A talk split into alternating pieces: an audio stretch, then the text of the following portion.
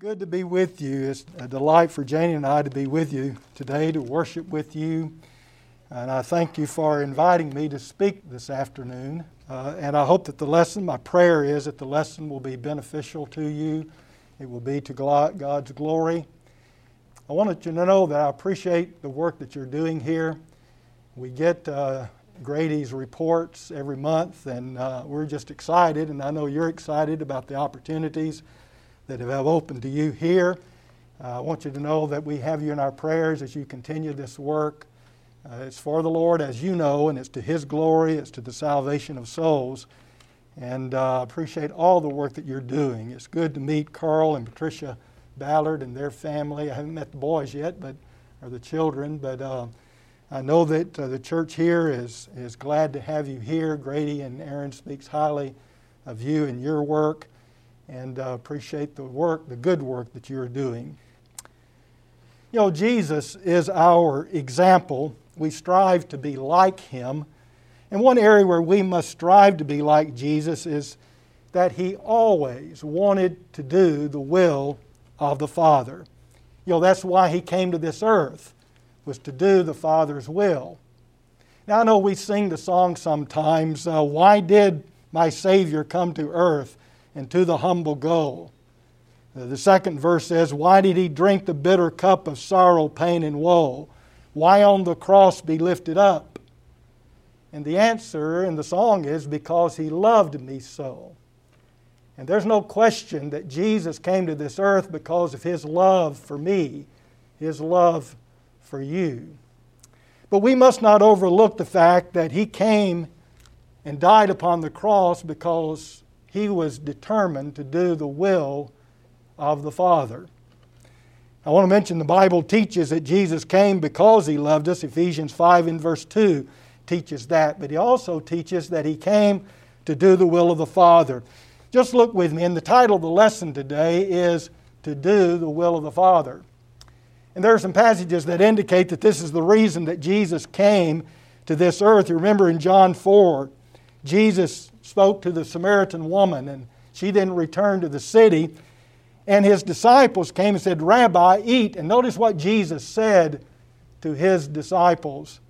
But he said to them, I have food to eat of which you do not know. Therefore the disciples said to one another, Has anyone brought him anything to eat?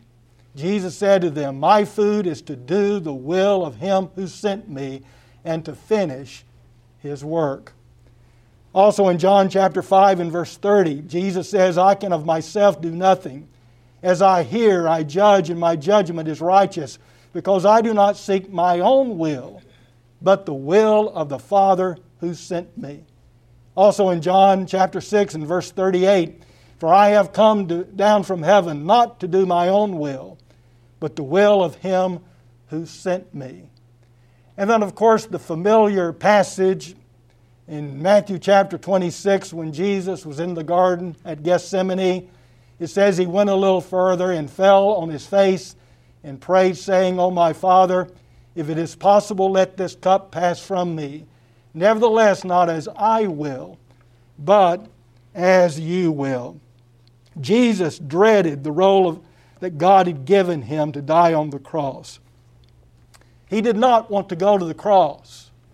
Jesus is in anguish here as he is praying. Matter of fact, Matthew's account says that uh, where Jesus said to his disciples, My soul is exceedingly sorrowful, even to death. Now, I take that to mean that he was such an emotional state and such sorrow that it could have led to actual physical death. I have never been such in such sorrow, but Jesus is in such sorrow. In Luke's account, it says that in being in agony, he prayed more earnestly.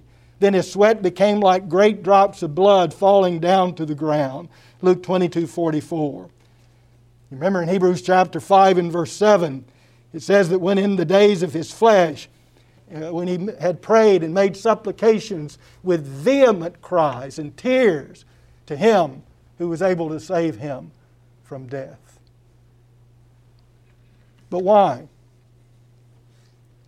It is the Father's will that he commit and complete this task. He is dedicated to completing the task of doing the Father's will. This is the degree to which he was committed to doing the Father's will. And the point we're making today is this Jesus, just as Jesus was dedicated to doing the Father's will, we should be so dedicated. The first point I want to make is that to enter the kingdom of heaven, we must do the Father's will. And this is the passage that was read before us. Jesus said in verse 21 of Matthew 7 Not everyone who says to me, Lord, Lord, shall enter the kingdom of heaven, but he who does the will of my Father who is in heaven. In order to enter the kingdom of heaven, we must do the will of the Father. But how can we do the will of the Father unless we know what the will of the Father is? We cannot do it without knowing it. And I think this is suggested in the very next two verses of this passage when Jesus said, Many will say to me in that day, Lord, Lord, have we not prophesied in your name, cast out demons in your name, and done many wonders in your name? And then I will declare to you, to, uh, declare to them, I never knew you. Depart from me, you who practice lawlessness. You know, apparently these people thought they were doing the Father's will, but they were not. It seems that they did not know the Father's will. But why didn't they know the Father's will? Evidently, they didn't have enough desire to know it by seeking for it. They had not sought the Father's will. And you know, there are many people today who are thinking that they are doing the will of the Father, they are serving the Lord, but they've never really sought to find out what the will of the Lord is, and they're doing things that are not according to the will of the Father. This is the, one of the most frightening passages in Scripture. That there will be those who will stand before Christ in judgment saying, Well, we did do your will. And Jesus will declare to them, I never knew you. Depart from me, you who practice lawlessness. If we're going to do the Father's will in order to enter the kingdom of heaven, we must know what the will of the Father is. This is the reason that we need to be reading and studying the Scriptures daily. This is how we learn to know the will of the Father. His will is revealed in these words, the words of the Bible. Words are conveyors of thought. And these words are the means by which God has chosen to convey His mind, His will unto us. And if we're ever going to know what His will is, it's going to be as a result of reading these scriptures. Now, I think that reading through the Bible every year is a good practice. And I know that you're involved in that, and you have a Bible reading schedule where you read maybe a certain amount of chapters every day in order to get through the Bible in the year. And I encourage that and encourage you to complete that. But I tell you what can happen sometimes because we have a certain schedule that we have to read that here we have so many chapters that I need to read this day that our purpose in reading is just to fulfill that obligation. And we read the passage, but maybe after we have read it, we haven't really understood what we have read. And we could read through the whole Bible in the year and never really understand what we have read. What I'm saying is, when you read Scripture, read with the purpose not just fulfilling an obligation or a goal that you have set, but read it for the purpose of understanding. And I understand that as you're reading a daily reading, that you're not going to understand everything that you're reading and you're not expected to, but read it for the purpose what can I get out of this? What is this word saying to me? And then maybe certain questions that may come to your mind, maybe later you can come back and study that in more detail. There was a lady that read through the scriptures through the year, and she says, I would read it for the purpose of find, trying to find out is there anything that God is saying that He wants me to do that I am not doing? And that was her purpose in reading, to try to find out what is it actually saying to me. And when we read it with that purpose in mind, then we can come to an understanding of His will.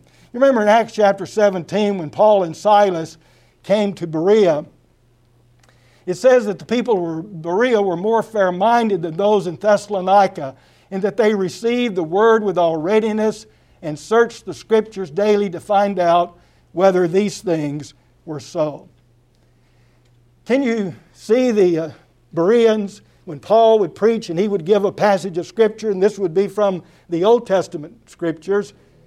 And as I envision it here, Paul is giving evidence that Jesus is the Messiah, that Jesus is the Christ to come, and these prophets who were prophesying of the coming of the Messiah were fulfilled in Jesus.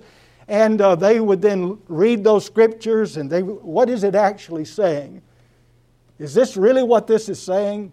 And they were reading it for the purpose of learning what the passage is actually teaching to see if what Paul was saying was so or not. That's how we read the scriptures. We cannot do the will of the Father unless we know the will of the Father. And here's the key as Jesus said in John chapter 7 and verse 17 if anyone wills to do his will, he shall know concerning the doctrine whether I, it is from God or whether I speak on my own authority. If anyone wills to do his will, there's the key. We need to have the will, the desire to do the will of the Father. And when I read Scripture, I'll know the Lord will make sure that we will come to an understanding of His will. And then we can put it into practice within our lives. Let me mention another point that I want to make here concerning doing the will of the Father. Is we need to ask the question why should we do the will of the Father? Why should we seek and do the will of the Father? Well, let's ask this question why did Jesus do the Father's will? Well, look at what Jesus said in John chapter 14, verse 31. He said to his disciples, This is the night before he's crucified but that the world may know that I love the Father, and as the Father gave me commandments, so I do. Arise, let us go from here. Why did Jesus do what the Lord, what the Father commanded him to do? Well, it's because he loved the Father. He loved the Father. And to what degree did Jesus love the Father? To what degree did he do the Father's will? To what degree did he show his love for the Father? Well, we were just reminded of that in our partaking of the Lord's Supper. And Dave gave a uh, rendition of things that Jesus went through. And did those things go through your mind as you ate the bread and drank the cup? Did you think about how he was spat upon? how others struck him with the palms of their hands when he was before Caiaphas? Did you think about how before Pilate, Pilate then had him scourged and no doubt was inflicted with many stripes and left his body bloody, bruised, and mangled? Did you think about how the soldiers clothed Jesus with a purple robe and they twisted a crown of thorns and put it on his head and began to salute him, Hail, King of the Jews! Then they struck him on the head with a reed and spat on him, bowing the knee, and they worshiped him, meaning they mocked him. Did you think about how they nailed his hands and feet to the cross and how he hung there for hours in excruciating pain? Did you hear those words? My Father, our Father, forgive them, for they know not what they do. And my God, my God, why hast thou forsaken me? Did you think about those things? Why did Jesus allow this to happen? You know, Jesus could have cried out to the Father, and the Father would have sent 12 legions of angels at any moment to deliver him from all of this. Why? because he loved the Father. He was determined to do the will of the Father. And let me ask this if we love the Father, to what degree will we do the Father's will? Jesus is our example. Now, I know the Bible teaches to what extent we need to do the will of the Father, and he said this to the church in Smyrna in Revelation chapter 2 and verse 10. In the latter part of that verse, And this is from the English Standard Version Be faithful unto death, and I will give you the crown of life. The American Standard also translates it that way Be faithful unto death. And I take that to mean to be faithful to the point of death, to the point of dying. In other words, we would die to do the Father's will. And it may be we would say here this morning, yes, that's the extent, that's the degree to which I would show my love to the Father. I would die for Him. But let me ask this question. If we're not willing to do the lesser things in service to God, what makes us think that we would then die for Him? And there are many examples that we could give of things that we encounter in our lives. Here, uh, I'm working for an employer. My boss tells me to tell someone something that is not true. He wants me to lie for him. And I know if I don't lie for him, then I'll probably be fired from my job, and there's not another one that's available for me. Well, if I am not willing to lose my job for the Lord, what makes me think that I would die for him? Or here's a person that is involved in some sin within his life. And I'm not talking about sin where I'm overcome uh, in a trespass. Uh, there's a temptation that hits me, and I give in to the temptation. And then I, with a contrite heart, go to God in prayer, asking Him to forgive me of my sins. I'm not talking about that. I'm talking about the one who commits a sin, but he continues in that sin. He doesn't give it up, and he knows it's wrong. But he continues to do those things that he knows to be wrong. Now, if he's not willing to struggle to give up that sin within his life, what makes him think that he would then die for the Lord? And it may be in the area of sins of omission. You know, sometimes we make a distinction between sins of commission and sins of omission. Sins of commission are sins where we do those things that God has told us not to do. But there are also sins of omission where we fail to do the things that God has told us to do.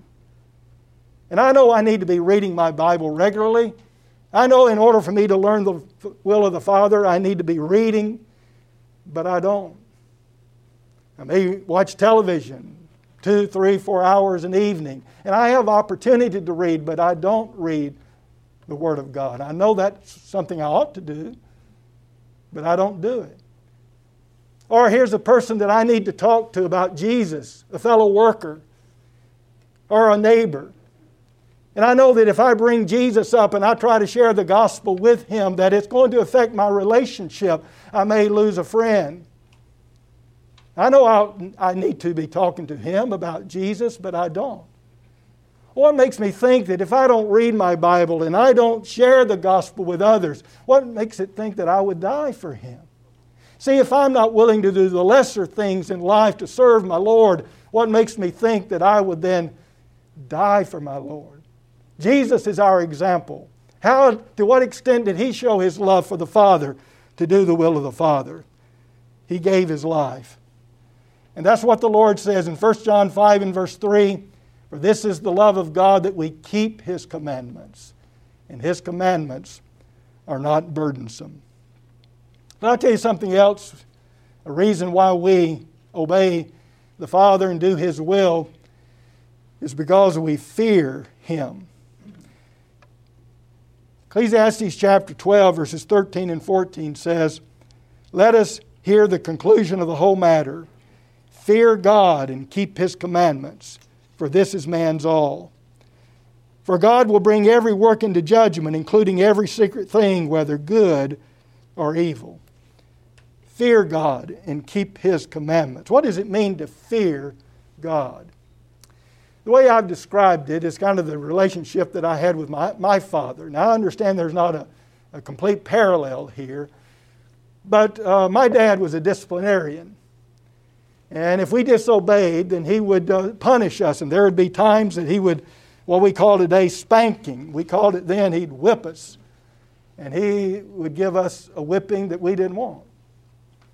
Uh, matter of fact, the Bible even teaches that. Proverbs 13, verse 24 He who spares his rod hates his son, and he who loves him disciplines him promptly.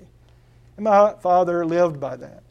And I'm glad he did. I am who I am today because of the discipline that my father gave me. But I didn't always walk around my father just fearing his presence. He was not an abuser. I didn't fear or was afraid of him being around me because I knew he loved me. I knew he cared for me. But I knew this that if I stepped out of line and I disobeyed, that there was going to be punishment. And what that built within me is a respect for him, a certain reverence. And that's what God expects us to have for him. It's a reverential fear, a respect, not that we're always dreading his presence, but this fear of God does include a fear of his punishment. You know, the Bible teaches in Hebrews 12, verses 28 and 29, therefore, since we are receiving a kingdom which cannot be shaken, let us have grace by which we may serve God acceptably with reverence and godly fear, for our God is a consuming fire. He's talking about judgment. You can, can't read Scripture without reading about God's judgment upon evildoers. Uh, God poured out His wrath upon many who refused to repent and come to Him. My point is this that is a reason that we obey Him. It's not that, that alone, but it is a reason. It's because we reverence Him, we respect Him. We know that if we do not uh, obey Him, then we will be punished. And that is a reason that we obey. We do the will of the Father because we love Him and because we fear Him. Just an example of one who did not love Him and fear Him. In 2 Samuel chapter 3. This is, uh, this is after King Saul had died, and Abner, who is the commander of Saul's army, wanted Ishbosheth to be the king, and he set up Ishbosheth. Abner set up Ishbosheth to be the king over Israel, uh, over a section of Israel. He, uh, uh David had become king in Hebron over only a part of Israel. But Abner wanted Ishbosheth to be king. But then later there arose a conflict between Abner and Ishbosheth. And notice what Abner says to Ishbosheth. This is in 2 Samuel 3, verses 9 and 10. Abner says, May God do so to Abner and more also, if I do not do for David as the Lord has sworn to him, to transfer the kingdom from the house of Saul and set up the throne of David over Israel and over Judah from Dan to Beersheba. Notice Abner says, If I do not do for David as the Lord has sworn to him. Abner knew all along that it was the Lord's will that David be king. Look with me also in verses 17 and 18. Now, Abner had communicated with the elders of Israel, saying, In time past, you were seeking for David to be king over you. Now then, do it. For the Lord has spoken of David, saying, By the hand of my servant David, I will save my people Israel from the hand of the Philistines and the hand of their enemies. Abner knew all along that it was the Lord's will that David be king. Why was he setting up Ishbosheth to be king? It's because he had no love for, no fear of God. And isn't, don't you see that today? Where so many people think they're serving the Lord, but they know that they're doing things that are not according to the will of the Father. They're just outright disobeying the Lord. Why? They have no love for, they have no fear of God. Those who love the Father and those who fear the Father are those who will obey the Father. They will seek the Father's will and strive to put it into practice within their lives. Well, one other point that I want to make before the lesson is closed, and that is the Father will reward those who do His will. You know, God rewarded Jesus to do the will of the Father, uh, who did the will of the Father. In Philippians chapter 2, Paul talks about that we need to have the mind of Christ. We need to have the attitude that Christ had the attitude that where we humble ourselves to submit to the Father. And he mentions that in beginning with verse 5, he says, Let this mind be in you, which was also in Christ Jesus, who being in the form of God did not consider it robbery to be equal with God, but made himself of no reputation, taking the form of a bondservant, and coming in the likeness of men, and being found in appearance as a man, he humbled himself and became obedient to the point of death, even the death of the cross. And I, there's no one that has ever humbled himself from such a high state to such a low state. He was on equality with God, but he did not consider that as something to hold on to. And so he emptied himself, gave that up in order to become a bondservant to be made in the likeness of man. Now, he didn't give up his deity, but he gave up the glory that he had with the Father to become a bondservant, to become like a, a man. And he humbled himself even to the point of death, the death of the cross. He did the will of the Father, obeyed the Father even to the point of death, as we've already mentioned. But notice in verse 9, he says, Therefore. The New American Standard updated version says, for this reason. Because Jesus did that, therefore, God also has highly exalted him and given him the name which is above every name. That at the name of Jesus every knee should bow of those in heaven and those on earth and of those under the earth, and that every tongue should confess that Jesus Christ is Lord to the glory of God the Father. Because Jesus did the will of the Father. God highly exalted him, gave him a name which is above every name, such that every knee should bow and every tongue should confess that he is Lord. You know, in Revelation chapters 4 and 5, we have the curtain pulled back and we can have a glimpse of heaven and of the worship that takes place in heaven. And what you find in chapter 4 is God is on the throne, and the 24 elders and the four living creatures are worshiping Him who sits on the throne, who lives forever and ever. And then in chapter 5, we find that in the right hand of Him who sat on the throne is a scroll sealed with seven seals. No one in heaven and on earth or under the earth are able to open the scroll or to look at it. And John weeps. He weeps much. But one of the elders said to John in verse 5 Do not weep. Behold, the lion of the tribe of Judah, the root of David, has prevailed to open the scroll and to loose its seven seals. And then John looks. And what does he see? He sees a lamb as though he had been slain. Then the lamb came and took the scroll out of the right hand of him who sat on the throne. And notice what he says. Now, when he had taken the scroll, the four living creatures and the 24 elders fell down before the Lamb, each having a harp and golden bowls full of incense, which are the prayers of the saints. And they sang a new song, saying, You are worthy to take the scroll and to open its seals, for you were slain and have redeemed us to God by your blood.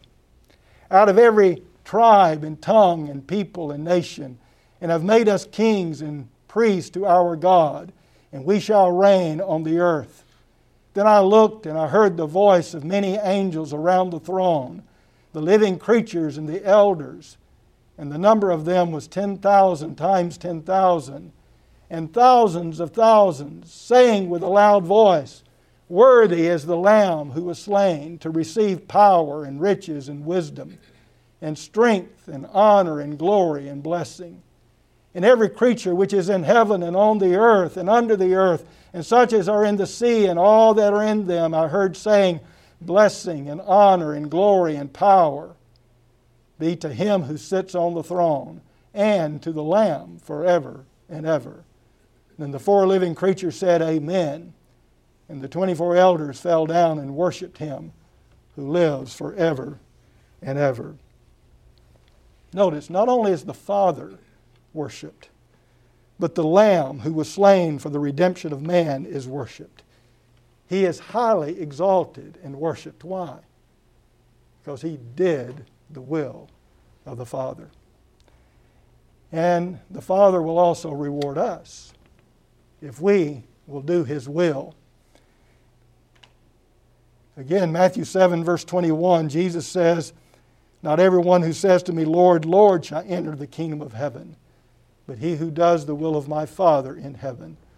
Those who do the will of the Father will enter the kingdom of heaven now As the Colossians did in Colossians 1:13, they had been delivered out of the power of darkness and translated into the kingdom of the Son of his love. We're in his kingdom now who do the will of the Father. And not only that, as we remain faithful in our service to God, and as Peter says in 2 Peter chapter 1, we add to our faith virtue, to virtue knowledge, knowledge, self-control, and self-control perseverance, and so on.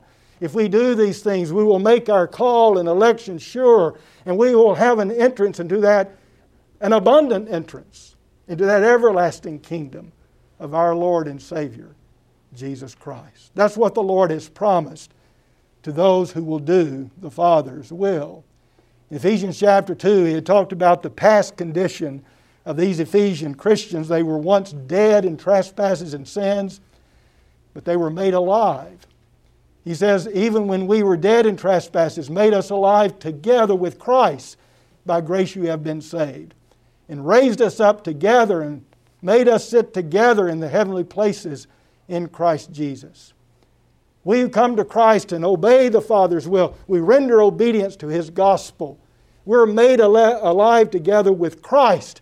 We're made to sit together with Christ in these heavenly places in this spiritual realm. We're now sitting with Christ in fellowship with Christ and with, with His Father. And also, we're joint heirs with Christ. Paul said in Romans 8 and verse 17, and if children, and that's who we are who come to do the will of the Father, we're children. And being children of the Father, we're heirs. Christ is the Son of God. We are children of God. We're now joint heirs with Christ, if indeed we suffer with Him, that we may also be glorified together. There's one day that the Lord is going to come, and we're going to be caught up together with Him to meet the Lord in the air, and so shall we ever be with the Lord. 1 Thessalonians chapter 4. Philippians 3 talks about that when we're raised, that our body will be transformed and it will be conformed to His body, the likeness of His body.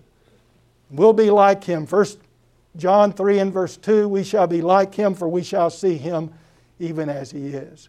We will be like Him in body, but we'll be like Him in character, pure now, that is the hope of those who do the will of the Father. 1 Peter chapter 5 verses 5 and 6 says, "Likewise you younger people submit yourselves to your elders. Yes, all of you be submissive to one another and be clothed with humility, for God resists the proud, but gives grace to the humble. Therefore, humble yourselves under the mighty hand of God, notice, that he may exalt you in due time." That's the reward to those who will do the will of the Father. What have we talked about this, this afternoon? We talked about that Jesus is our example. He's our example in that he came to do the will of the Father. To what extent did Jesus do the will of the Father? Well, he gave his life to fulfill the mission that the Father had sent him to accomplish and God highly exalted him. And if we will take that example and we'll live that in our lives, and that is, we do the will of the Father to what degree that we will die for Him. And all the lesser things under that for Him. And if we'll have that attitude that Jesus had, then God will exalt us. We'll be raised together with Christ. And when we're raised to live with Him for all eternity in heaven, we'll have a body like Him, we'll be like Him, for we shall see Him even as He is. Do you have that hope this afternoon? You know, the invitation of Jesus is always it's extended. It's not just after a sermon is preached, and I know you know that. Um, but um, this is the present, right now. And it may be there's some here this morning who may have heard something today that has pricked your heart, that has caused you to realize, no, I'm not right with God. Now's the time, since it is the present, now's the time to make the decision to come and render obedience to Him. If you're not a Christian, we encourage you. You can come forward. You will be assisted in being baptized into Jesus Christ for the remission of your sins. If you'll have that penitent, believing heart. If you'll come to Christ with that kind of heart and render obedience to Him in baptism, the Lord will save you as He has promised. And if you'll live for Him, then you'll live with Him for all eternity. If you've become a Christian and you realize you haven't been doing the Father's will, we encourage you to repent, confess your sins, and pray God for forgiveness. If there are any here who are subject to that, to that invitation, please come as we stand and sing.